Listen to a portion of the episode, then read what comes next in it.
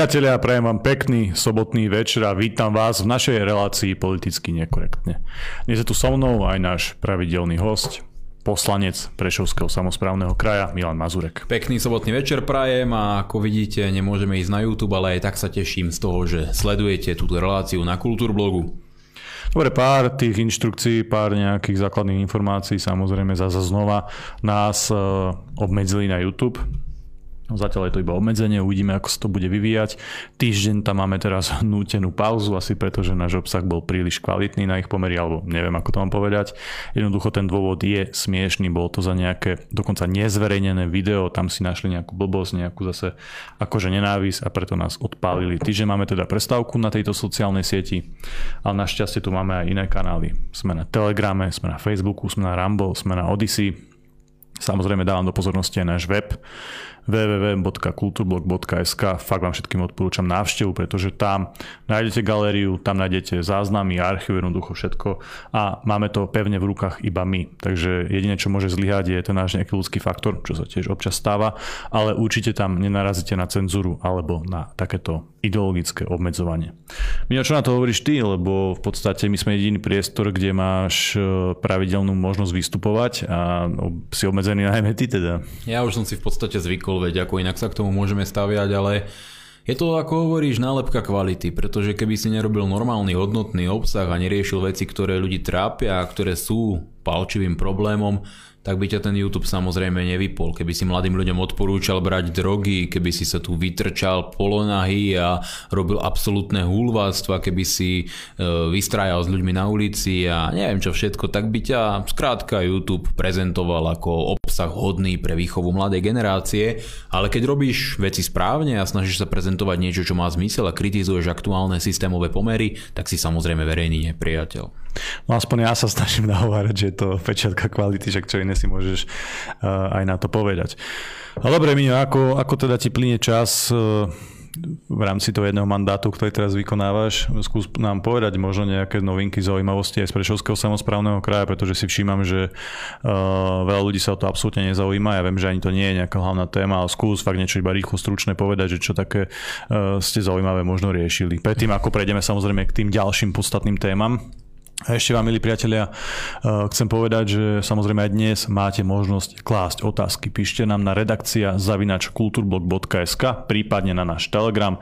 Pre členov pripomínam, že sú tu prednostné otázky, ktoré budem čítať ako prvé a určite budete môcť aj volať, samozrejme. Takže veľmi sa tešíme na vaše podnety, na vašu kritiku a samozrejme aj na to všetko ďalšie, jednoducho na kontakt s vami. No, v Prešovskom samozprávnom kraji máme teraz také hluchejšie obdobie, lebo od novembra do decembra nás teraz čaká jedno zastupiteľstvo v decembri a program ešte zverejnený reálne nebol. Mali sme nejaké komisie, kde sme schvalovali nejaké dokumenty, ktoré ale sa týkajú nejakých cyklociest v niektorých okresoch, takže to asi nie je úplne celospoločenská téma, ktorá by ľudí postavila zo stoličiek a kvôli ktorej by išli na barikády ale vnímam to tak, že predseda samozprávneho kraja, v súčasnosti poslanec Národnej rady a tiež predseda KDH, pán Majerský má teraz kopec iných politických starostí a je úplne zrejme, že keď sa niekto stane predsedom politickej strany v parlamente, tak jednoducho toho času na ten samozprávny kraj nie je až tak veľa, ako by možno chcel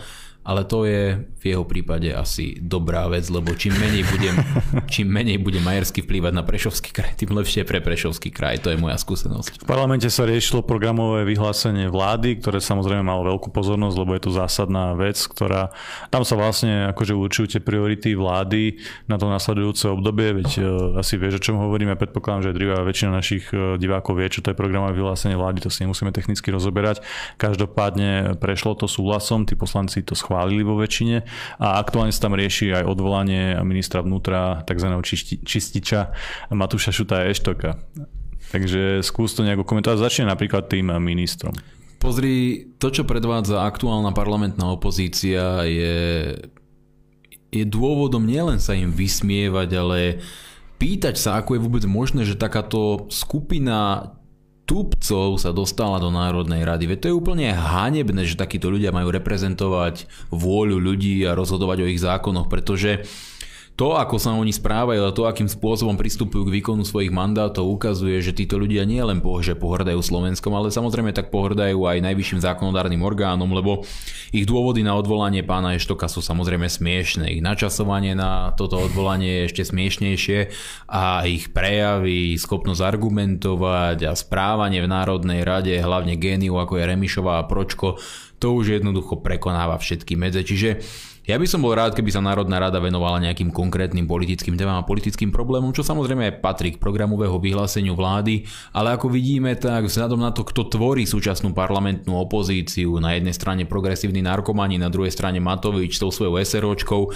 tak nám je asi zrejme, že opätovne sa budú schôdze Národnej rady niesť v duchu cirkusu, cirkusových vystúpení, show, velikánov štýle Matoviča, Pročka a nebude sa tam hľadieť až toľko na tú profesionalitu a na kvalitu návrhov zákonov, ale toto zase nie je chyba vlády v žiadnom prípade, toto je chyba jednoducho tej opozície a stotožňujem sa s mnohými hodnoteniami ľudí, ktorí hovoria, že tak zbytočnú a tupú opozíciu Slovensko hádam ešte nikdy nezažilo. Na jednej strane tam nie je žiadna konzervatívna strana v opozícii, hovorím to s plným vedomím, že je tam KDH a prizvukujem, nie je tam žiadna konzervatívna strana v opozícii, a nie je tam žiadna normálna strana v opozícii, takže dopadlo to tak, ako dopadlo, tie 4 roky budú ťažké, ale na druhej strane, ak by si bol teraz v pozícii vlády, tak by si chcel mať takúto opozíciu z politického hľadiska. Pre Slovensko je to zlé mať takýchto cvokov.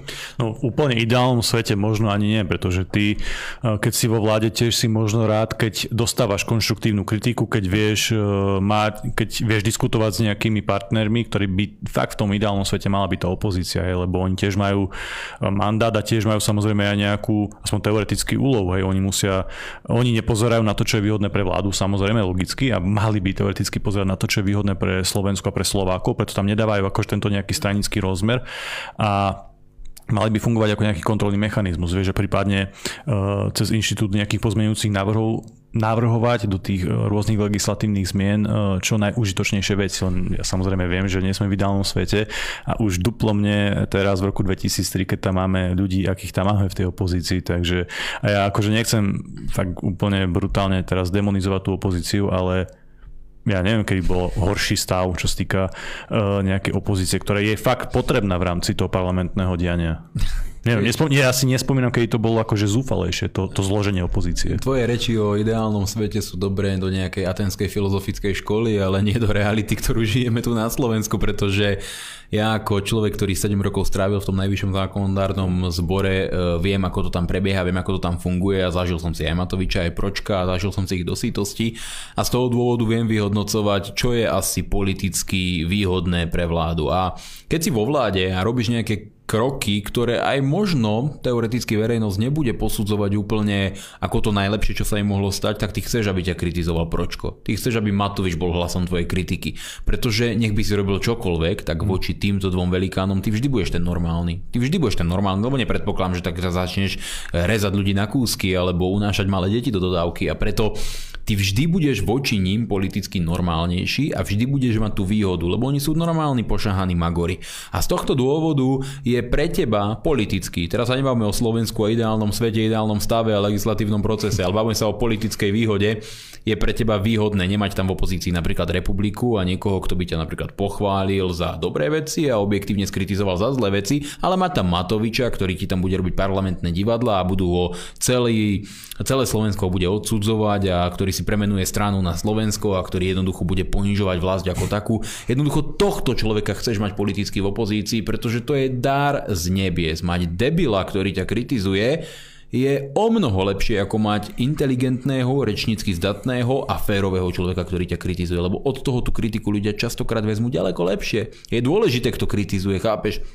Keď si dáš klaunský nos, klaunské topánky a klaunský plášť a postavíš sa do stredu námestia a začneš táza, kázať o politických zmenách a o morálnych a duchovných hodnotách, no tak sa z teba všetci budú smiať.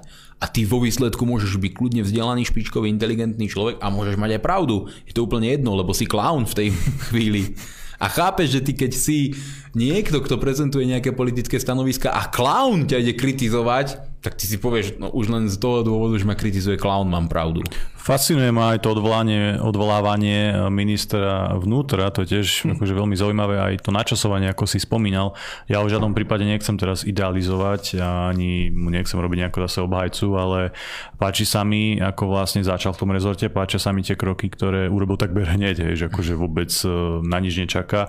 Je to relatívne mladý človek, tak ja chápem, že ide do toho naozaj e, z hurta a že ide do toho naozaj veľmi tvrdo a tak to má byť, to je super, ale verím, že tú robotu dokončí do konca úplne, hej, že, že to nie je iba teraz e, takýto akože nejaký teatrálny začiatok, ale že naozaj sa bude v takomto trende pokračovať, lebo to je správne, hej, to musí tam platiť jednoducho nejaká zákonnosť a tak je to absolútne OK. Páči sa mi to gesto, ktoré urobili na hraniciach, že ukázali tú silu konečne aspoň niečo. Vidíme, že sa to dá a to už sme už ale hovorili, ale zase ja sa na to pozriem asi inými očami, lebo presne tie veci, ktoré som teraz pomenoval, tým, e, tým zúfalcom progresívnym, ktorí tam žiaľ teraz sú v tej opozícii, vádi. A, a samozrejme, že médiam, lebo uh, niekto to povedal, teraz neviem kto, a asi to aj fakt je pravda, že tou hlavnou alebo silnejšou alebo významnejšou opozíciou sú skôr tie médiá, lebo v opozícii Určite nájdeme pár výnimiek, pár schopných ľudí, nespochybňujem to, ale tá opozícia ako celok mi fakt pripadá ako cirkus proste. Tým spôsobom, akým tú opozičnú prácu robia, aj veď niekedy môžu mať aj pravdu, ale ty si tu spomínal toho Matoviča a jednoducho no, je to klauna cirkusanta, tak to by to robiť v žiadnom prípade nemal, aj keď možno má niekedy raz za čas pravdu. Takže a je to asi naozaj pravda, že tá významnejšia alebo dôležitejšia opozícia sú teraz v súčasnosti tie mainstreamové médiá a vidíš, že aj e, Fico sa s nimi dostal do teraz naozaj ostrého konfliktu. No je úplne zrejme, že médiá sú ďaleko horšia opozícia ako skutočná opozícia, ktorá je v Národnej rade. Lebo, no to nie je správne. Lebo na rozdiel od tých cirkusantov v parlamente, v médiách častokrát pracujú veľmi sofistikovaní, vzdelaní ľudia, ktorí sú vyštudovaní a majú aj veľa skúseností v taktikách podvedomej manipulácie svojich čitateľov a majú obrovské množstvo zdrojov a obrovské množstvo stále priestoru, cez ktoré vedia dostávať do popredia rôzne témy, ktoré ti nerobia radosť a vždy ich vedia podávať spôsobom, ktorý ti samozrejme neurobí radosť. Hmm. No a z tohto dôvodu je určite nebezpečnejší nepriateľ pre vládu tá mediálna sekta, ktorá na Slovensku aktuálne panuje, ako to, čo predvádzajú v Národnej rade. Teraz, e, ty keď si pozrieš napríklad takú tlačovku a postavíš si tam súčasných reprezentantov opozície a máš tam Šimečku, Biháriovu a to zoskupenie Resident Evil v progresívnom Slovensku, všetky tie proste úkazy a tváre e, a ideológie a poruchy. A potom si dáš do toho ešte Matoviča s Pročkom a s Mikulcom a s Remišovou a neschopného príspatého Majerského z KDH, tak ty sa vlastne prestáva, alebo neprestávaš diviť a žasneš nad tým, čo to je, ako sa to dalo dokopy, ako je to vôbec možné, kde sa to proste vzalo a toto má kritizovať vládu, čiže tá vláda vyhráva vždy a v každom okamihu, keď oni sa postavia a chcú ju kritizovať. Ja sa priznám, keby som mal byť vládny politik, tak si prajem takúto opozíciu. Mm. Neprijal by som si nikoho schopného v opozícii. Tá minulá vláda to mala náročné, to si povedzme na rovinu. Ona bola hlavne neschopná, tragická, katastrofálna a všetko to, čo sme tu zažívali. Ale ona mala v opozícii nás a smer. A to vôbec, a ešte teda hlas. A to vôbec nebolo ľahké, lebo tá to dostávala z jednej z druhej strany a nebolo to pre nich vôbec príjemné a tak aj dopadli. A častokrát fungovali ako opozícia jeden voči druhému, hej, hlavne keď tam máš Matoviča no, a tak ďalej. O to ide. A oni aj v opozícii teraz budú fungovať. Dobre, spomenuli sme a podľa mňa sme to veľmi dobre tiež pomenovali, že tie médiá fungujú nepriateľsky voči vláde. Samozrejme nie médiá ako také, samozrejme sú médiá a médiá, ale asi viete, o kom hovorím, bavíme sa o denníku N, o aktualitách a podobne, podobných typoch médií. A ako hodnotíš teda prístup Roberta Fica hranice, lebo spomenul si že médiá sú nastavené nepriateľsky, nie sú naozaj nastavené objektívne v, to, v tejto otázke a Robert Fico to rieši tak, že s nimi odmieta komunikovať a, a jeho príklad vlastne nasledujú aj ďalší. Ja som zachytil také video, kde Martina Šinkovičová veľmi pekne vysvetľuje niekomu z že s nimi nebude komunikovať. To sa mi veľmi páčilo, lebo konečne môžu ochutnať tí novinári vlastnú medicínu. Oni boli tí, ktorí chceli cenzúrovať, ktorí aj vytvárali nejaké tlaky na tú cenzúru. Takže ako vnímáš e, čisto z takého nejakého tretieho pohľadu, ktorý je nad vecou, uh, takýto prístup? Že proste OK, ste, ste tu, ste, na, ste nastavení nepriateľsky, tak eh, choďte do prdele. Ja by som to urobil úplne rovnako, s tým, že by som aj zmenil mediálny zákon, aby sa ešte nemohli ani opierať o nič. Proste, lebo oni teraz sa stiažujú na to, že politik je povinný ako reprezentant nejakej verejnej moci dávať týmto ľuďom odpoveď, aby som zrušil aj to. Zrušil by som aj to, pretože my na Slovensku nemáme žiadne skutočné médiá v rámci toho mainstreamu. Hej. Mm. Sú to alternatívne médiá, niektoré sú už teraz viac menej vládne, ale dobre to je na debatu ale tieto mainstreamové médiá, tie majú za cieľ len zničiť, okydávať, pľuť na teba. A hlavne oni sa nemajú na čo stiažovať, rozumieš? E, pretože tam funguje normálny recipročný vzťah. Oni dostávajú to, čo celé roky robili.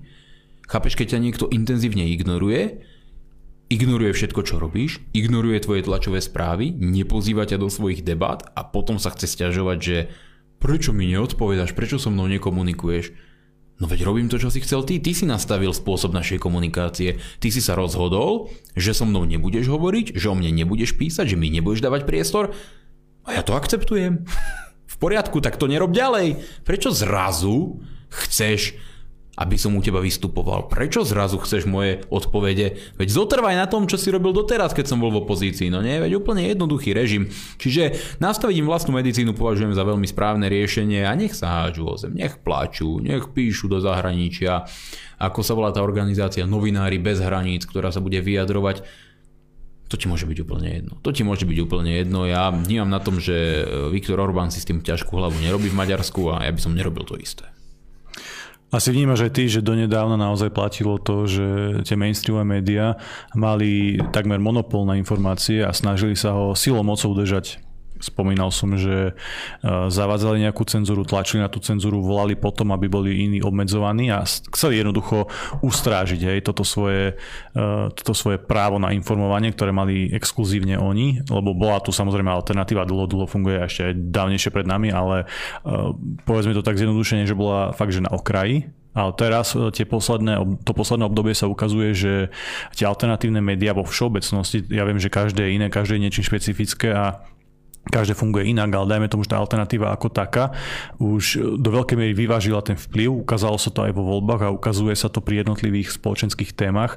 Sú rôzne výsledky prieskumu, ktoré ukazujú, že tí ľudia sú naozaj ovplyvňovaní nielen tým mainstreamom, ale aj tou alternatívou. A teraz mi to pripadá, ten stav je možno ideálny, že je to tak vyvážené, tak by to asi možno, že aj malo byť. Ale pripadá mi to, že ten mainstream veľmi začal teraz kopať, že si to možno uvedomujú, že ten ich vplyv sa rúca, volajú ešte po väčších reguláciách sociálnych sietí, kde tí politici môžu priamo komunikovať s ľuďmi, nepotrebujú nejakého sprostredkovateľa vo forme média a že volajú po ďalších obmedzovaniach tých alternatívnych médií, bijú do nich, kopú do nich. Včera sme tu mali Mimi Šramovú, ktorá je teraz poslanecká asistentka, čo má samozrejme v rámci jej práce v parlamente obrovské výhody. Už som tu včera s Davidom spomínal ten príklad, ktorý som mal so Simonou Petrik, ktorá nás chcela vyhodiť, ale nemohla, lebo som boli asistenti. A veľmi sa do nej teraz obuli, že čo to je asistentka je teraz zaujatá a tak ďalej. A ja to tiež vnímam ako proste prejav istej frustrácie z toho, že strácajú ten vplyv. Myslíš si, že som v tomto príliš nejaký optimistický, že naozaj ten vplyv strácajú na tých ľudí? Alebo si myslíš, že to nie je ešte až tak úplne vyvážené? Nedávno vyšiel prieskum a Slovenská republika bola v tých krajinách, ktoré hodnotili dôveru v médií na predposlednom mieste. Ku podivu posledné boli Spojené štáty americké, kde asi musia vďačiť veľmi výrazne Trumpovi za to, že tú dôveru v médiá úplne rozbil na kusy a toto ako v tomto ho kvitujem. Je veľa vecí, čo s ním nesúhlasím, ale som rád, že rozbil tú americkú dôveru k médiá a tie štandardné monopoly ako CNN a tie ďalšie médiá. No a u nás e, očividne došlo k úplne rovnakému trendu a tie alternatívne médiá majú ďaleko väčší vplyv, napríklad ako v Českej republike. Tam si tie alternatívne médiá tiež, ale ani zďaleka nemajú tak výrazný, výrazné zastúpenie na tom mediálnom trhu v úvodzovkách, ako je to napríklad u nás. A tento trend je e, veľmi pozitívny, len treba samozrejme dbať aj na to, aby kvalita tých alternatívnych médií za to stála a tiež je potrebné dodať, a to treba proste prijať ako fakt, že úspech tých alternatívnych médií je len vďaka sociálnym sieťam. Keby nebol Facebook a YouTube, tak dnes e, tie alternatívne médiá nemajú ani zo stotiny taký vplyv, ako majú, pretože väčšina z nich reálne prezentuje svoj obsah práve na týchto sociálnych sieťach.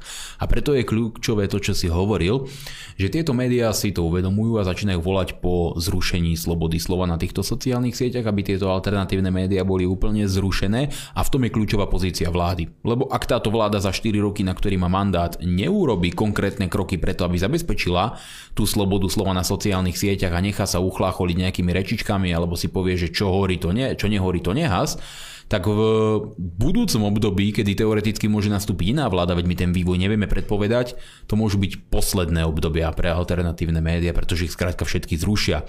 A práve v tejto veci by som si dovolil premostiť na tému, ktorá je veľmi aktuálna a to sú tie medzinárodné zdravotné regulácie. O nich sme sa tu mnoho bavili, hovoril si o tom s no, Tomášom no, Jancom a tam je presne táto hrozba, o ktorej hovorím, že ak bude Svetová zdravotnícká organizácia tou entitou, ktorá bude mať právo určiť, čo je to tzv. všeobecný vedecký konsenzus, ktorý naprojektujú ňou vybraný a ňou zaplatení vedci na ňou určený účel, a určiť, čo je to dezinformácia, všetky štáty príjmu takúto možnosť do svojich právnych úprav v jednotlivých štátoch, tak dôjdeme do momentu, kedy si uvedomíte, že práve korporácie ako Google alebo Meta, ktorá prevádzkuje Facebook, budú tie, ktoré budú tieto opatrenia vynúcovať, pretože to robili tak počas korony. Čo VH určila ako dezinformáciu, to bolo z Facebooku mazané. Mne zmazali príspevok, kedy som hovoril, že čo ak je to z laboratórie. No ja zmazali mi ho. Neskôr sa to ukázalo ako oficiálne prezentovaná teória od tých istých ľudí, ktorí vás dali mazať.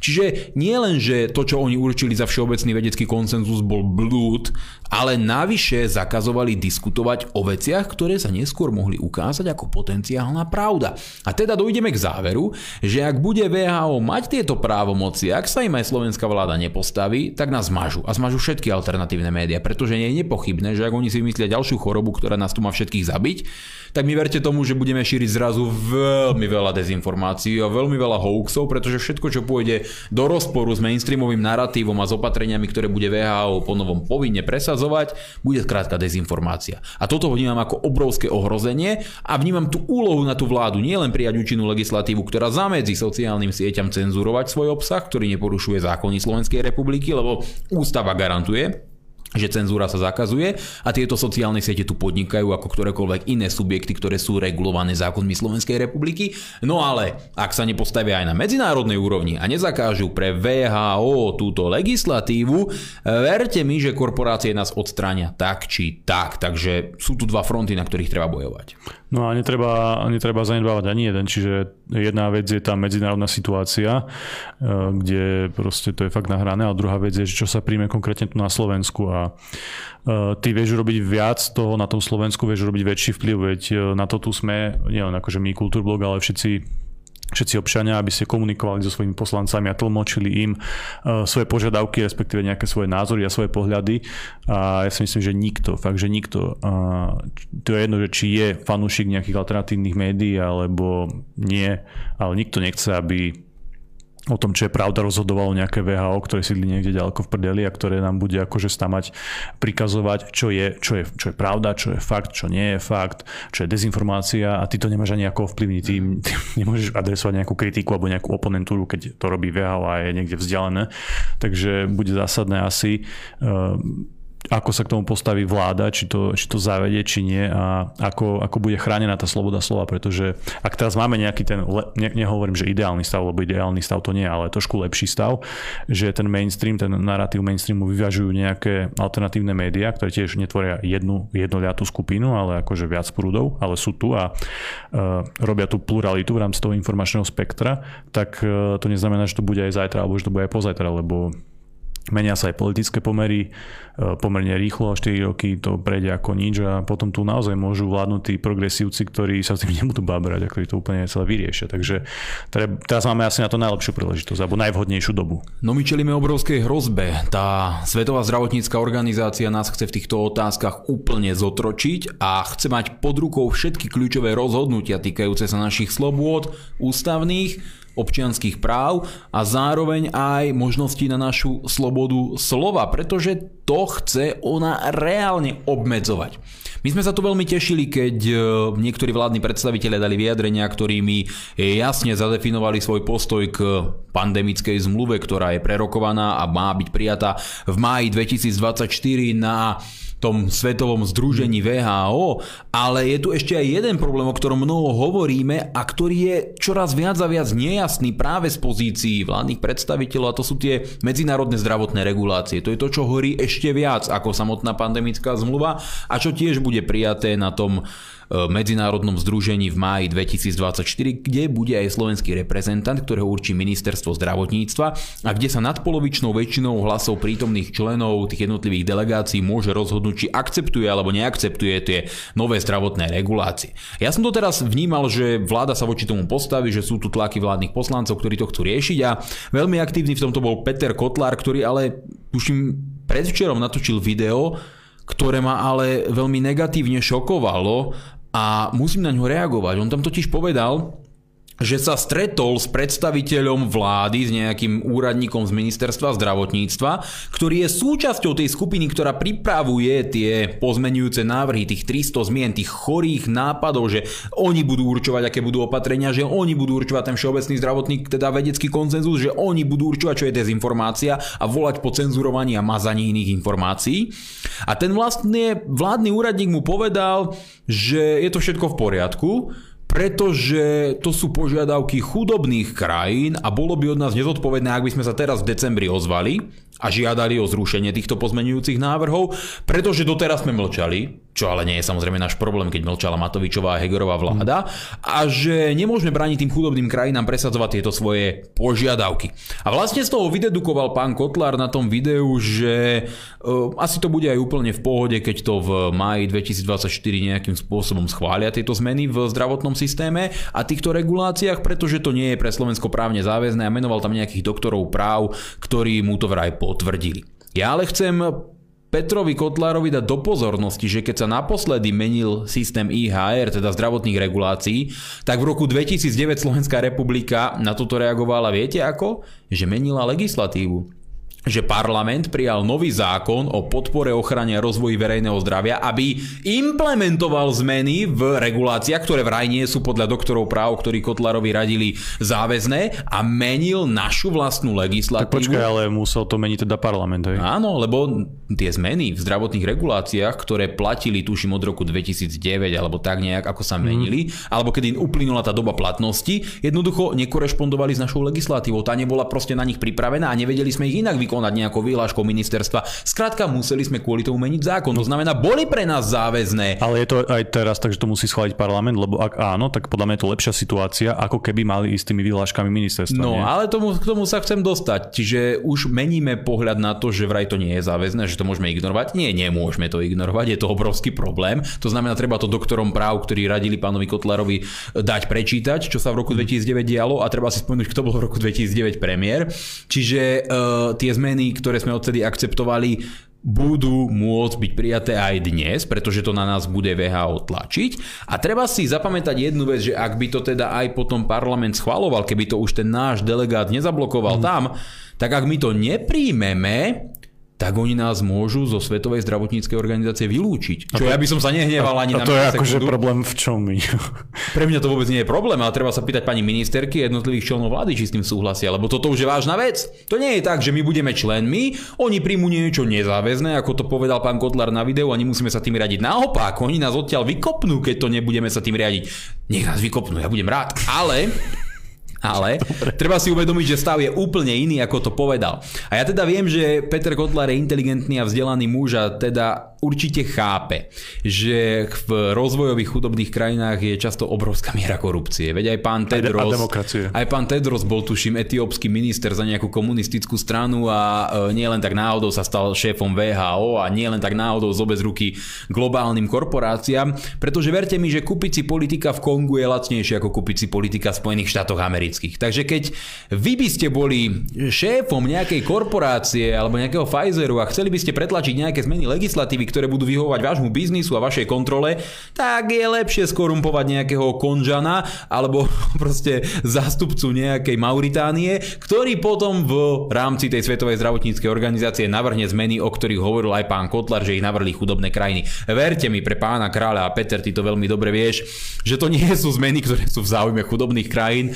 ale sú sú to zmeny, ktoré sú v záujme korporácií, ktoré si kúpili týchto reprezentantov. Tak tieto zmeny podľa mňa nie sú v záujme absolútne žiadnej No a krajiny. presne, keď tie zmeny si prečítaš, tak chápe, že nie sú v záujme týchto krajín. A keď tebe nejaký úradník povie, že to je vôľa chudobných krajín, prosím pekne, povedz mu, nech sa prepláchne studenou vodou, nech si dá studenú sprchu a nech z teba nerobí hlupáka, pretože si dospelý chlap a nezaslúžiš si takéto jednanie od takéhoto klauna. Čiže ja ti budem úprimne, čo by som urobil ja, keby som bol na stretnutí s takýmto úradníkom. Povedal by som mu v prvom rade, že nám je úplne jedno, ako sa postavia iné krajiny tomu, že my odmietame tieto zmeny, pretože tieto zmeny poškodzujú záujmy a slobodu našich občanov a my stojíme na strane slobody a záujmov našich občanov, takže keď chcú vidieť náš prostredník, radi im ho ukážeme. A zároveň by som mu povedal, nech zo mňa nerobí hlupáka, pretože som už dospelý človek a rozumiem, ako tieto veci fungujú a nenechám sa uchlácholiť rečičkami niekoho, kto je dobre platený za to, aby krmil Gatesovú a inú ruku. Čiže faktický stav je taký, že máme možnosť na to, aby sme to odmietli. Ak to nechcú odmietnúť teraz v decembri na tej pracovnej skupine, je potrebné, aby to odmietli v maji 2024. Ale Jednoducho znepokojilo ma to video Petra Kotlára, ktorý sa to snažil podať do spôsobu, že to nie je až tak vážne. Možno ma aj trochu znepokojujú nejaké provládne alternatívne médiá, ktoré sa snažia hovoriť, že tu nie je dôvod na paniku, tu nie je žiaden problém. Ten rok 2009, kedy sa príjmala zmena legislatívy, jasne ukazuje, že je tu problém a že je tu vážny problém. A zároveň ja to myslím absolútne v dobrom, ja to vládu nechcem kritizovať a nechcem kritizovať ani Petra, veď to je úplne v poriadku. Je mesiac poslancom, stretol sa s niekým, k tomu proste tlačil do hlavy nejaké nezmysly a chápem, že nemá dostatok politických skúseností na to, aby teraz rýchlo zaujal správne stanovisko. To je v poriadku, to je všetko fajn. Ja verím tomu, že nakoniec robí správne rozhodnutie a práve kvôli tomu ho chcem k tomuto rozhodnutiu motivovať a nechcem útočiť. Ja naopak chcem, aby urobil to správne a to znamená postavil sa za našu slobodu, aj za moju slobodu, za tvoju slobodu, aj za jeho slobodu. Pretože ak by to aj právne záväzné nebolo, čo uvidíte, že bude, ak by zmenili tú legislatívu, tak ako sme v tejto relácii roz- hovorili, ak oni na Svetovej zdravotníckej organizácii určia, čo je to všeobecne záväzný vedecký konsenzus, verte mi, že Facebook a YouTube čoskoro vypne nielen Kultúrblok, ale aj televíziu Slován a Infovojnu, keď majú kanál na YouTube, proste odstráni každého, pretože skôr či neskôr vy budete šíriť nejakú dezinformáciu, verte mi. Pretože to, čo vy šíriť budete, síce nebude dezinformácia, ale pre nich to bude dezinformácia, pretože oni vám určia, čo môžete hovoriť, kedy to môžete hovoriť, o čom sa môžete a o čom sa nemôžete baviť. A vy, keď budete tvrdiť niečo iné, bez ohľadu na to, či to tam bude hovoriť vyštudovaný profesor, skúsený lekár, špičkový vedec, alebo ja, alebo ktokoľvek iný, skrátka, keď to nepôjde do súladu s tým, čo určila Svetová zdravotnícka organizácia, tak sa smiechu nezdržíme. A preto sú tie zmeny nebezpečné, preto to netreba zľahčovať, preto sa tomu netreba vysmievať, preto netreba zase byť až extrémne provládny v tom zmysle, že budem akceptovať úplne všetko, čo im povedia. Treba každého politika vnímať kriticky a kriticky ho hodnotiť. Treba sa k tomu zodpovedne postaviť a treba to odmietnúť. Iná možnosť tu nie je. Dve veci, čo ma tam zaujímajú. Poprvé, nechcem byť pesimistický, nechcem akože teraz maľovať čerta na stenu, hoci už sa začína maľovať, ale OK, keď to teraz neodmietneme v rámci tej pracovnej nejakej skupiny v decembri a neodmietneme to vtedy v maji, čo by sme mohli, a verím tomu, že to bude reálne odmietnuté už teraz v decembri najlepšie z pozície Slovenska, tak potom môže byť fakt taká situácia, že slovenský parlament to nepríjme, že proste odhlasujú, že nie a máte smolu? No v, toj, v tom prípade máme 18 mesiacov na to, aby sme buď dali e, námietku, že to odmietame, alebo to prijali do našich právnych predpisov. Ak by sme dali námietku, že to odmietame, lebo, môže počkaj, nás... iba doplním, lebo mne sa zdá, že oveľa jednoduchšie a, a praktickejšie pre, nielen pre nás, aj ten tlak musia robiť všetci. Pre tých občanov je lepšie robiť tlak na tých poslancov, ako na nejakého vládneho delegáta, ktorého ani si nikdy nevidel, ani ho nepoznáš, ale Jasné. tí poslanci predsa len musia sa pozerať na svoj elektorát a ja si myslím, že väčšina nás, alternatívy a dúfam, že väčšina Slovenska nechce, aby to bolo prijaté, takže ten tlak si viem predstaviť, že by mohol byť úspešný no, v tom parlamente. Tí, tí poslanci sú poslanci vlády a tá vláda nominuje toho delegáta, ktorý za to bude hlasovať. To znamená, keď tá vláda nechce tieto zmeny, tak ten zástupca bude hlasovať proti, je to úplne jednoduché.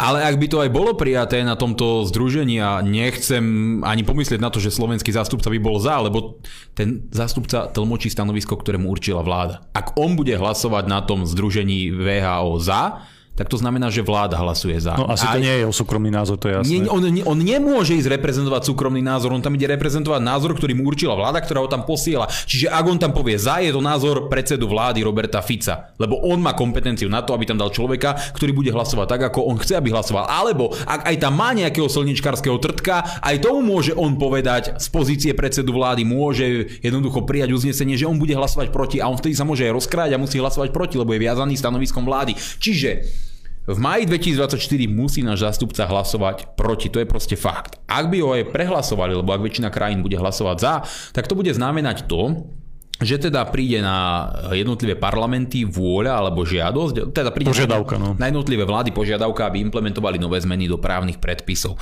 Ak to tie vlády vyhodnotia tak, že budú kvôli tomu musieť zmeniť zákony, čo verím tomu, že všade budú musieť, pretože tie zmeny sú absolútne Mhm. zásadné a napríklad dobrovoľné alebo odporúčané sa stáva povinné, čo je proste extrém tak e, o tom bude samozrejme hlasovať parlament. Ak to parlament odmietne alebo do 18 mesiacov dáme návrh, že my proste s tým nesúhlasíme, tak sú tu potom rôzne procedúry, ktoré upravuje tá ústava, tá ústava Svetovej zdravotníckej organizácie a tí nám teda môžu povedať, že buď to akceptujú, čo ja tomu neverím, lebo to proste sa nedá, že jedna krajina má úplne iné záväzné nariadenie ako úplne iná, keď sa všetci majú radiť tým istým, alebo nás môžu dať na medzinárodný súd, ktorý rozhodne, čo je e, jednoducho v práve, alebo nás vylúčiť zo Svetovej zdravotníckej organizácie. Čiže e, je to vážna vec. Je to vážna vec. Ja znovu prizvukujem, mne nebude naše členstvo v tejto organizácii chýbať, ale neviem, či má vláda úplne rovnaký názor, ale hlavne nemám rád, keď e, sa tu teraz hm, budeme utiechať k nejakým rečiam, že nejaké chudobné krajiny chcú pomôcť od bohatých krajín a my sme tí zlí, ktorí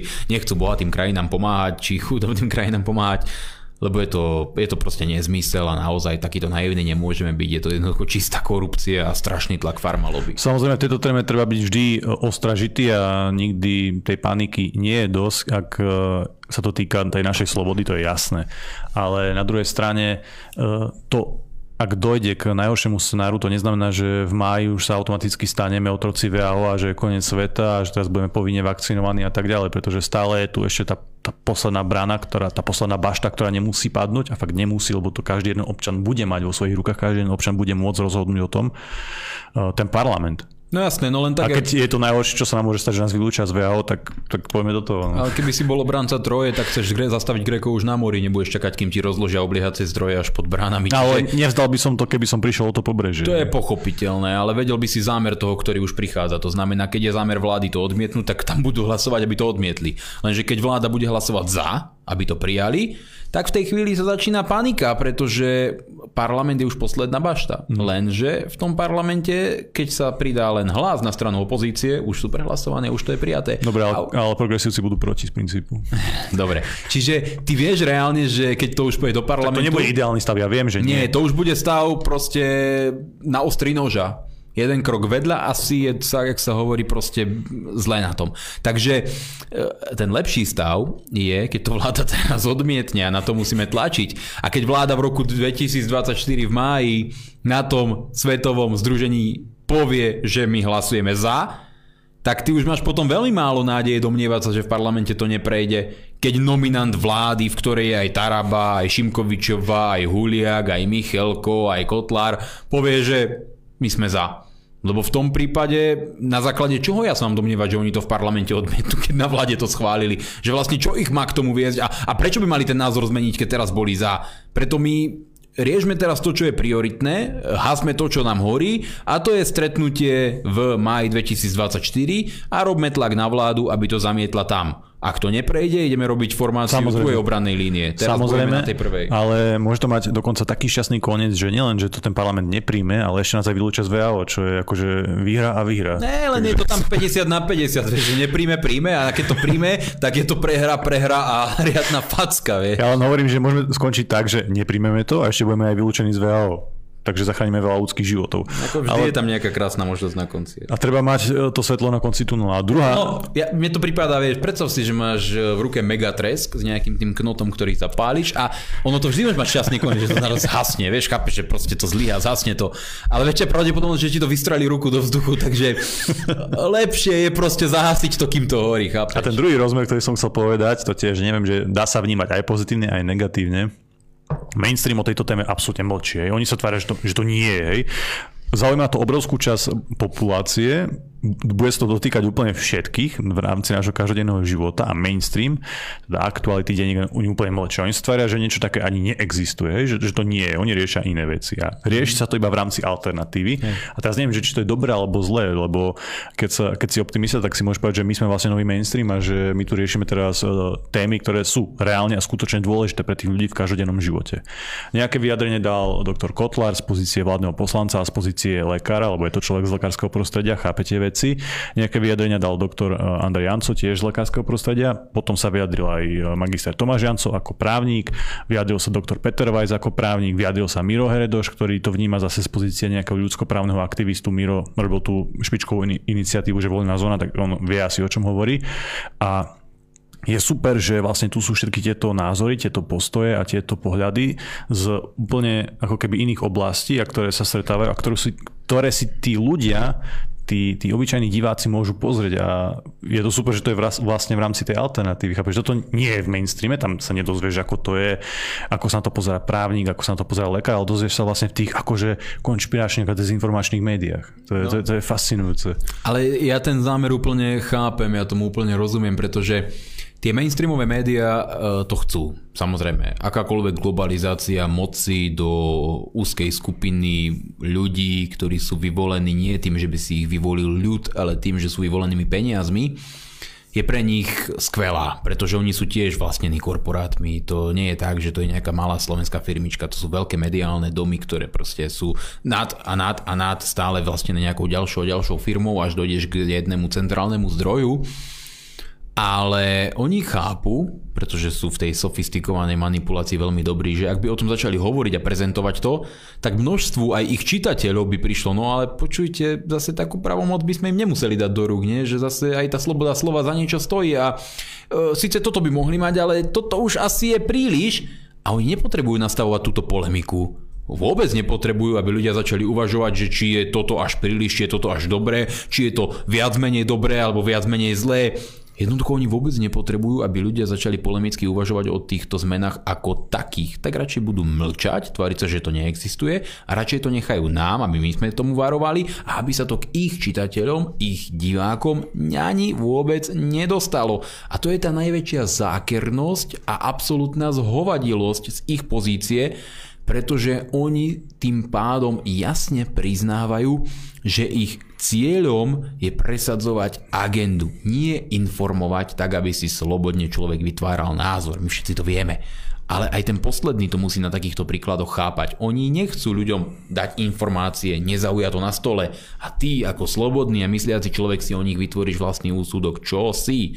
Oni ti vytvárajú ten úsudok, oni ti kážu, čo si máš myslieť a oni ti chcú prezentovať, čo máš chápať ako pravdu. To je jednoznačný dôkaz.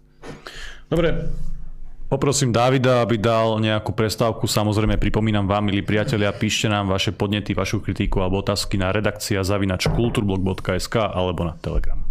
Priatelia, ja vás vítam späť po prestávke v našej relácii politicky nekorektne. Samozrejme pripomínam, že na YouTube sme znova obmedzovaní, takže čo môžete urobiť? Samozrejme nás si nás na Telegrame, nájdete si nás na našom webe www.kulturblog.sk a garantujem vám, že tam to bude naozaj bez cenzúry. Dobre, riešili sme tu dosť dlho tie záležitosti ohľadom pandemickej zmluvy, keďže samozrejme je to dôležité a tá doba sa kráti, keď to môžeme ešte s tým niečo urobiť. Taká dôležitá informácia, čo sa týka samozrejme zase našich každodenných životov, ale aj našej nejakej štátnej suverenity, je tá európska správa, ktorá žiaľ veľmi tesne prešla. To zase tiež neznamená, že automaticky bude zrušené Slovensko a skončí naša akože štátna samostatnosť a štátna subjektivita. Samozrejme, že nie, lebo Európa má trošku iné právomoci. Ale dalo to veľmi jasný a podľa mňa negatívny signál o tom, že čo si asi väčšina tých e, zástupcov v Bruseli myslí o tejto téme, o rušení veta a tak ďalej.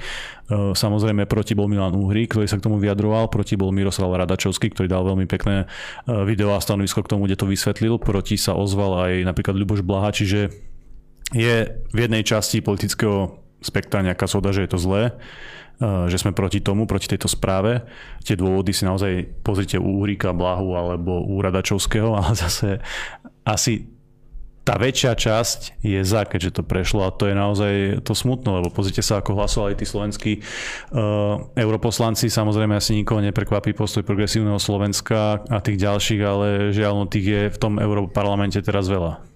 Ono je komické, že ešte aj Richard Sulík v tejto téme dal verejné stanovisko deň pred hlasovaním, že zajtra nás nesmú zradiť europoslanci. Prepač, ja, ja som nevidel, ja som nemenoval, ale iba kvôli tomu, že som o tom nevedel. Ale ono je to komické práve na tom, že toto už bola taká silná vec, že ešte aj liberál Sulík si povedal, toto je zlé, toto je zvrátené, toto musím zastaviť. Chápete Sulík? Čiže my sa dnes musíme pozrieť úplne otvorene na to, čo bolo schválené a bolo schválené jasným prejavom vôle väčšiny Európskeho parlamentu. To je úplná katastrofa. Že akože jednoducho... zase nie úplne nejakej absolútnej väčšiny, lebo predsa toto bolo jedno z tých tesných hlasovaní. Áno. Ale, ale žiaľ je viac tých, tých druhých, takže... Ten obsah, obsah toho, čo bolo navrhnuté, je tak strašne šialený, že už fakt, že sa našla v Európskej únii väčšina europoslancov, ktorí za toto zahlasovali, je proste katastrofou. Katastrofou, pretože keby to chcel niekto zľahčovať a našli sa takí v tzv. E, provládnych alternatívnych médiách, tak si treba uvedomiť podstatný jav, že je to úplne rovnako, ako keby sme zhadzovali vôľu slovenského parlamentu, ktorý príjme nejaké uznesenie. Toto je jasným politickým stanoviskom, zrejmým prejavom vôle väčšiny najdôležitejšieho zákonodárneho zboru v rámci Európskej únie. A títo europoslanci povedali, že chcú, aby štáty nemohli rozhodovať sami za seba, ale aby o nich rozhodovali kvalifikovanou väčšinou. To znamená, že nemecká a francúzska vláda by si vždy presadila to svoje. Chcú, aby sme príjmali viac imigrantov. Chcú, aby sme presadili gender ideológiu nielen do našich každodenných životov, ale ešte aj do zakladajúcich zmluv o fungovaní Európskej únie. To znamená, že slova muž a žena by vypadli z tých dokumentov, lebo vraj diskriminujú všetkých ostatných, ktorých si oni vymysleli. A zároveň chcú pretransformovať Brusel a Európsku úniu na tzv. vojenskú úniu, tá si by aby viedla nejaké vlastné vojny. No a zmeniť štatút Európskej komisie na oficiálnu európsku vládu. Čo je absolútne zásadné, je to absolútne šokujúce, je to absolútne zvrátené a preto sa naprieč politickým spektrom našli hlasy, ktoré toto považujú za absolútnu zradu. Hovoril to, ako si povedal Ľuboš Blaha, hovoril to Sulík, hovoríme to my. Čo je ale kľúčové, nie je to ako kto hovorí, ale ako kto koná. Poslankyňa, ktorú tam dostal Sulík, pani Nikolsonová hlasovala za famózne. Dobre, ale ona už je teraz jablkovej. To je Dobre, ale proste v Sulíkovi to nevyšlo.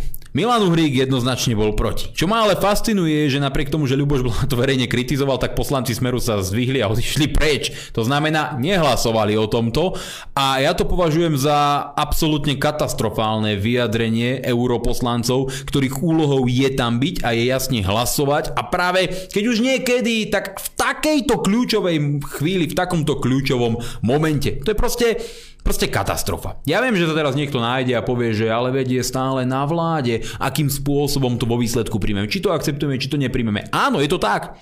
Ale na čo nám sú europoslanci, ktorí keď majú prejaviť jasné suverénne stanovisko, tak zdúchnú alebo hlasujú dokonca proti Slovenskej republike. Pretože toto nie je jediný prípad, toto nie je jediný príklad, kedy europoslanci za smer fatálne zlyhali.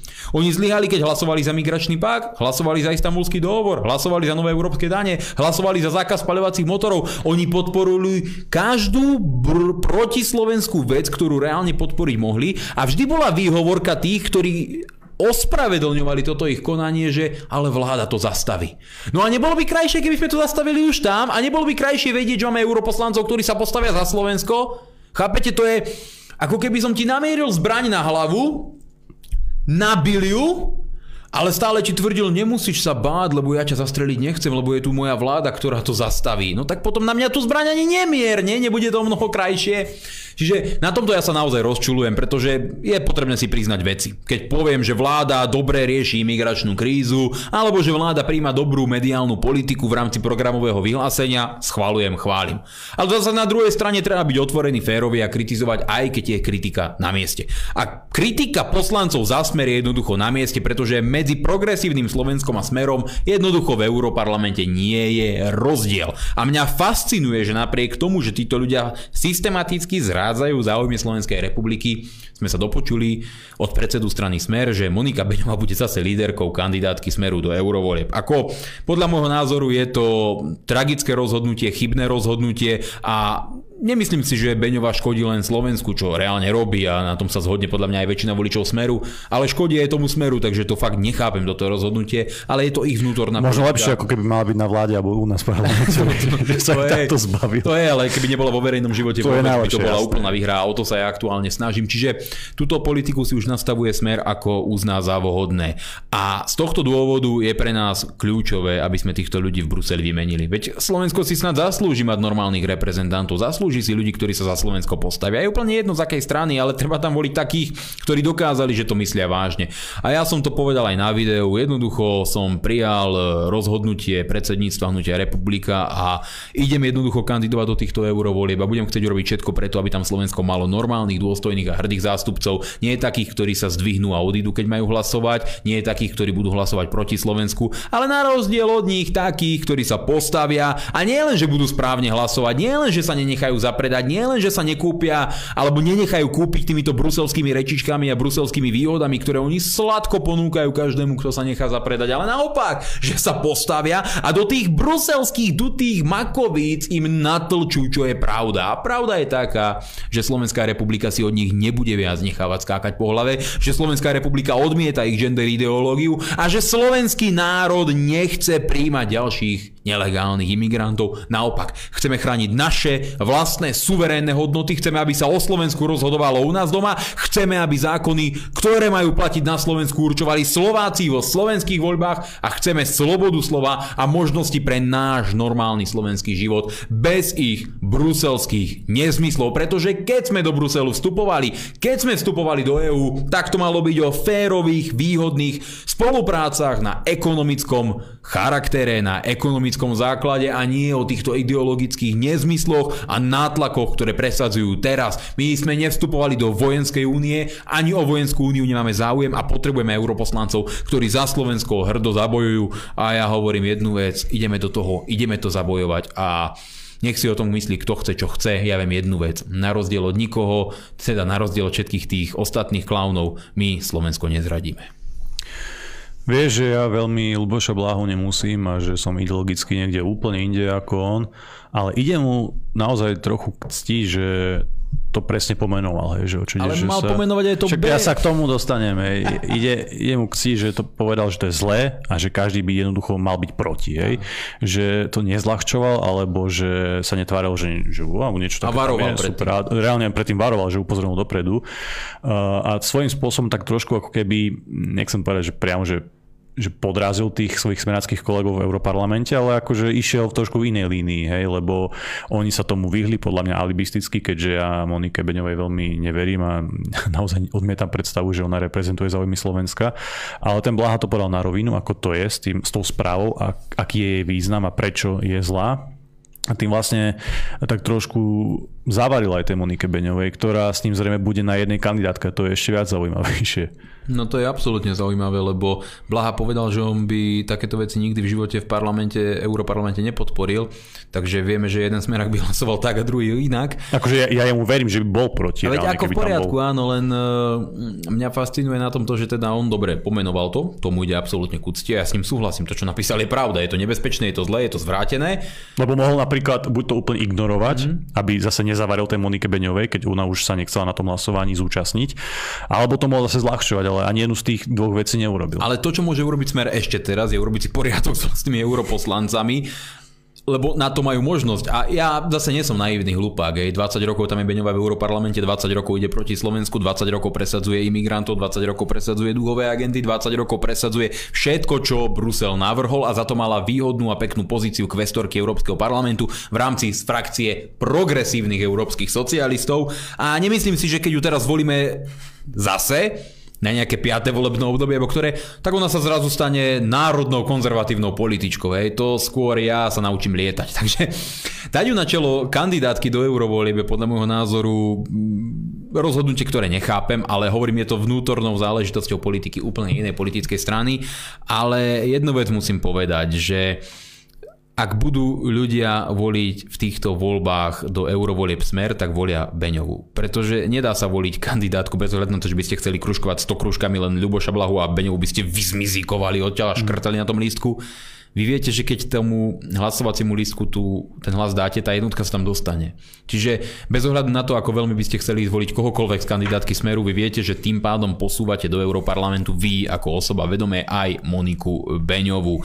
A to už je potom podľa môjho názoru na svedomí každého jedného človeka, pretože ja s mnohými vecami s Ľubošom Blahom nesúhlasím, s mnohými súhlasím, ale ja ho úplne rešpektujem, nikdy som sa s ním nehádal.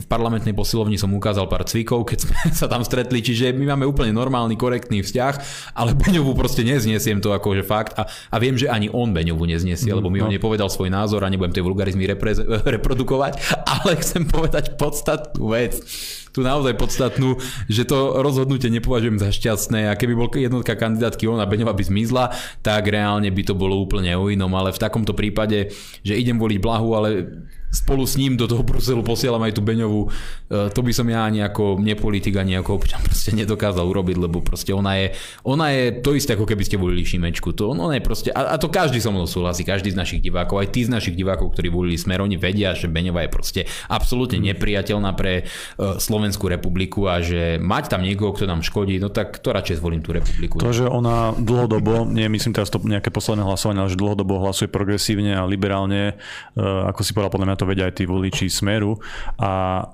môže podľa mňa sa reálne ale stať, že tie negatíva prevážia, že nebude na tej kandidátke. Ja som už videl samozrejme nejaké vyhlásenie, kde bolo povedané, že tam bude, že bude jednotka, ale však tie kandidátne listiny ešte nie sú oficiálne uzavreté a môže sa stať, že tam buď nebude, ale, alebo že nebude tá jednotka. Vieš, že zázrak sa môže stať vždy. Určite, ale... ja tiež znova nechcem si idealizovať blahu, ale určite tam bude lepšie, keď tí smeráci tam proste budú. Oni to, oni to vyhrajú zase, to bude možno 40%, lebo eurovoľby sú trošku špecifické to účasťou a fakt to tam môže brutálne vystreliť a to, že tam budú smeráci je istota, to je 100% a podľa mňa seba hrá o to, že či vyhrajú so 40% alebo s 20%, hej, to fakt hádajte sa so mnou kľudne. Ale je rozdiel, keď tam bude e, Blaha a keď tam bude Beňová, je hlavne rozdiel, že či tam oni budú sami, alebo či tam s nimi budeš ty a Milan Uhrik. Hej. To zase je niečo iné, lebo keď tam má byť Blaha samo sebe a bude tam mať Beňovú a ďalšiu jej partiu, je to iné, ako keby tam mal zase teba, Uhrika a ďalších. No v prvom rade, jak som povedal, e, vyjadril sa predseda strany, že tam dá Beňovu na kandidátku na prvé miesto, podľa môjho názoru netrepa len tak do vetra a nemá dôvod e, rozprávať niečo, čo o týždeň odvolá, ale veď však nikdy nevieme, ako to vo výsledku dopadne, ale hmm. je skoro isté, že tam tá Beňová bude na jednotke kandidátky.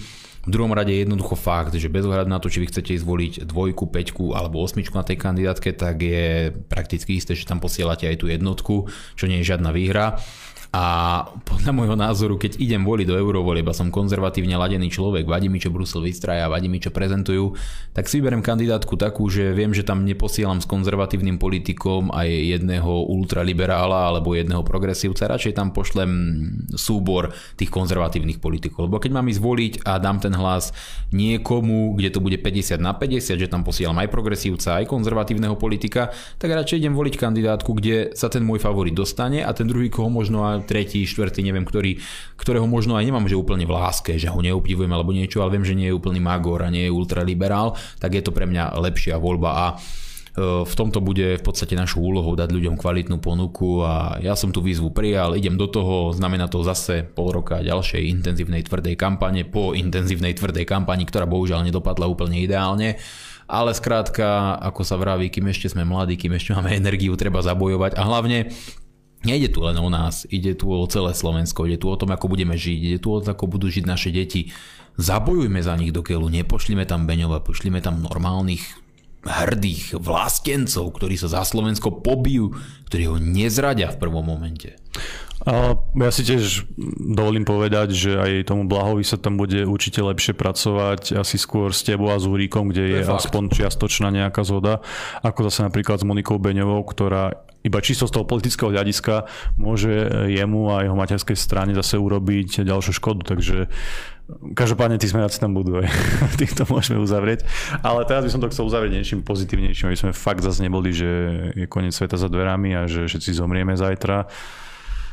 Ja som tu špeciálne odložil. Rezort zdravotníctva vyhovie žiadosti SNS zruší usmernenie k zmenám pohľavia. Takže zase si chcel ukončiť niečím negatívnym. To je negatívne. A ty nepoznáš tu ten dovetok toho celého? Že Nie. pani Dolinková Ja už... som zachytil iba nadpis. Ja, ale ty si, zachytil, ty, si, ty, si, ty si proste konzument nadpisov. ja no, tak ja ťa vyvediem z omilu. Že. Pani Dolinková toto povedala, že zruší to, uzne, uz, um, to uznesenie, tú vyhlášku o zmene pohľavia, lenže oni sú dve. Jedna to rieši z jedného húla, druhá z druhého húla, ale obidve to umožňujú. Lenže už potom bola medzičasom v smečku a povedala, že ona zachová to, ten stav, ktorý je teraz, akurát zruší to jedno a upraví trošku to druhé, aby to všetko platilo tak ako teraz. Čiže pani Dolinková nám povedala, všetkým nám, ktorí chceme byť spokojní, že nebojte sa, tehotní chlapi nebudú a v smečku povedala, no ale budú, len to bude inak napísané v inej vyhláške. Čiže normálne si z ľudí urobila prdel, ako sa tomu hovorí a dala svojej povesti mimovládnej aktivistky čo proto a ešte v smečku povedala, že presadia aj potratovú tabletku, takže hm. chceš ju chváliť, pochváliu, je to liberálna agentka, ktorá nemá na ministerskej pozícii podľa mňa čo robiť a je hamba, že hlas tam postavil takúto ženu. Dobre, tak e, ten hlas je naozaj najslabšie miesto tej koalície. A však e, asi Ale to je ďalší všetci, front, na ktorom treba asi všetci vedia, koho tam aj tá Dolinková má, že tam sú tajomníci proste z prostredia mimo vládok a štátny tajomník to nie je, hoci kto to nie je Joško z, zo zastávky, ale to je človek, ktorý má obrovský vplyv na, a má priamo podiel na moci. Čiže OK, chápeme, vieme, čo je hlas a títo ľudia, ale ja som sa tešil z toho, že tam ako keby bola nejaká žiadosť SNS a nejaký tlak, vieš, že, Ten tlak tam že, bol. že tam fungujú aj tak, takéto komunikácie, vieš, že OK, to zdravotníctvo síce nie je náš, náš rezort, ale mohli by ste spraviť to a to a vtedy a vtedy budeme spokojní, že nejakým spôsobom pracujú a komunikujú. No ten tlak tam bol a je potrebné, aby tlak pokračoval, aby zrušili aj tú druhú a nie je mysliteľné, aby na jednej strane pre, ministerka povedala, áno, tehotní muži nebudú a v smečku povedala, nie len, že budú tehotní muži, ešte bude aj potratová tabletka. To je proste, že oproti súčasnému stavu ešte väčšia liberalizácia. Dobre, tak aby sme to ukončili naozaj niečím pozitívnym, myslím, že do konca týždňa nám končí ban, takže potom budeme aj na YouTube. Dobre, našiel si si pozitívnu hej. správu. Dobre, David, daj prestávka, daj do prestávky niečo pozitívne, niečo zaujímavé. Priatelia, ja vás vítam späť po prestávke v poslednej časti našej dnešnej relácie. Skúste nám adresovať nejaké vaše otázky, nejaké vaše podnety, či prípadne nejakú kritiku. Budete nám môcť volať. David už zobrazil telefónne číslo. A pripomínam vám iba pár zásad stručných. Buďte vecní, aby sme mohli dať priestor aj ďalším ľuďom, ktorí budú čakať na linke určite. A samozrejme, Pamätajte na to, aby ste komunikovali s nami len cez telefón. Choďte trošku ďalej od toho notebooku, choďte ďalej od počítača, aby tá komunikácia bola naozaj efektívna a zmysluplná.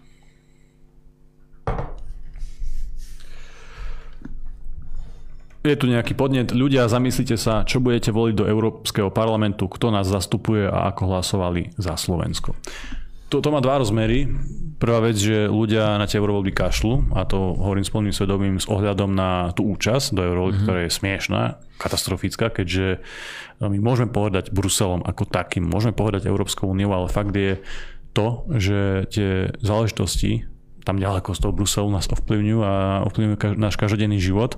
A ten druhý rozmer je, že keď je taká malá účasť, tak samozrejme nečakám, že teraz budú ľudia sledovať tú európsku politiku. A to je práve to smutné. No v prvom rade si ľudia musia uvedomiť, že peniaze, ktoré platí Slovenská republika ako príspevok do Európskej únie, sú peniaze, ktoré sú ako keby aj platy europoslancov, ktorí tam za Slovenskú republiku sú. To znamená, či Európsku úniu máte radi, nemáte radi, či vám vyhovuje, nevyhovuje, dane na Slovensku platíte a tým pádom do Bruselu idú peniaze, z ktorých sa platia europoslanci, ktorí vás zastupujú. A keď na eurovoľby kašlete a pošlete tam ľudí, ktorí budú presadzovať progresívne hodnoty, tak ich ešte aj platíte. To je to najhoršie vedomie. Čiže do eurovolieb rozhodne treba ísť a rozhodne sa treba za Slovensko postaviť, pretože ak má niekto taký ten hlúpy názor, že tebe vadí, aká je súčasná politika Bruselu, ale napriek tomu chceš ísť kandidovať do Európskej únie, do Európskeho parlamentu, tak to je najväčší hlupák, akého môžete široko ďaleko nájsť. Veď predsa je logické, že keď mi niečo vadí, tak chcem ísť tam, kde sa o tom dá rozhodnúť, chcem ísť tam, kde sa to dá zmeniť. Jednoducho, keď sme tu mali Československo, prvú Československú republiku a otcovi národa Andrejovi Hlinkovi vadilo, akým spôsobom sa vedie politika, či už prezidenta Masárika alebo vtedejšej vlády, tak čo asi robil? No kandidoval do Pražského snemu, nie? Veď logicky chcel bojovať za svoje záujmy a chcel bojovať za to, aby sa Slovensko malo lepšie. Veď je predsa logické, že idete a bojujete tam, kde sa o veciach rozhoduje. Preto je dôležité poslať do Európskeho parlamentu vlastencov, aby sa postavili za Slovensko a nenechali tam o sebe rozhodovať progresívcov. Máme diváka na linke, nech sa páči, máte priestor, pekný večer.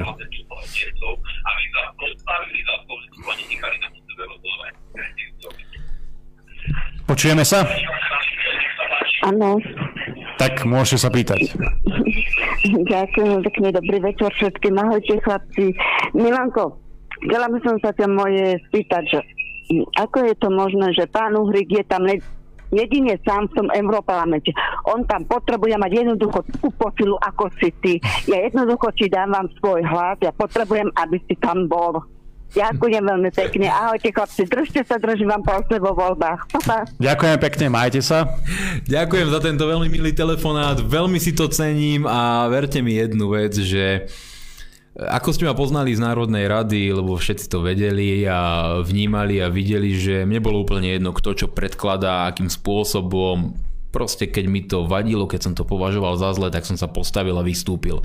A teraz by bolo jedno, či o mne denník napíše niečo škaredé, alebo mi zajtra dá Národná kriminálna agentúra nejaké predvolanie. Keď trebalo ísť na ulicu a postaviť sa za ľudí, aj som za to bol obvinený, za to, že som protestoval proti vláde, to je niečo neskutočné tak e, som si vždy povedal to svoje a rovnakým spôsobom sa môžete na to tešiť, keď budem v Európskom parlamente. Skrátka sa tam postavím a všetkým tým bláznom z Európskej komisie, všetkým tým slniečkárom, všetkým tým fanatikom, tým vítačom imigrantov, všetkým tým šiestým, siedmým pohľaviam, to skrátka natlčím do tých hlav obrazne a poviem im to proste za celé Slovensko, tak ako ma poznáte, s maximálnou chuťou, s maximálnym nasadením a nech im tie hlavy kľudne aj explodujú, bude mi to jedno, ale za to Slovensko sa pobijem a verte mi, že to bude o úplne niečom inom, ako to v súčasnosti robí nejaká Beňová a Nikolsonová. Čiže ja sa teším na tú možnosť ísť za to Slovensko pobiť, ale máte pravdu, Milan Uhrik tam potrebuje e, silnejší tým.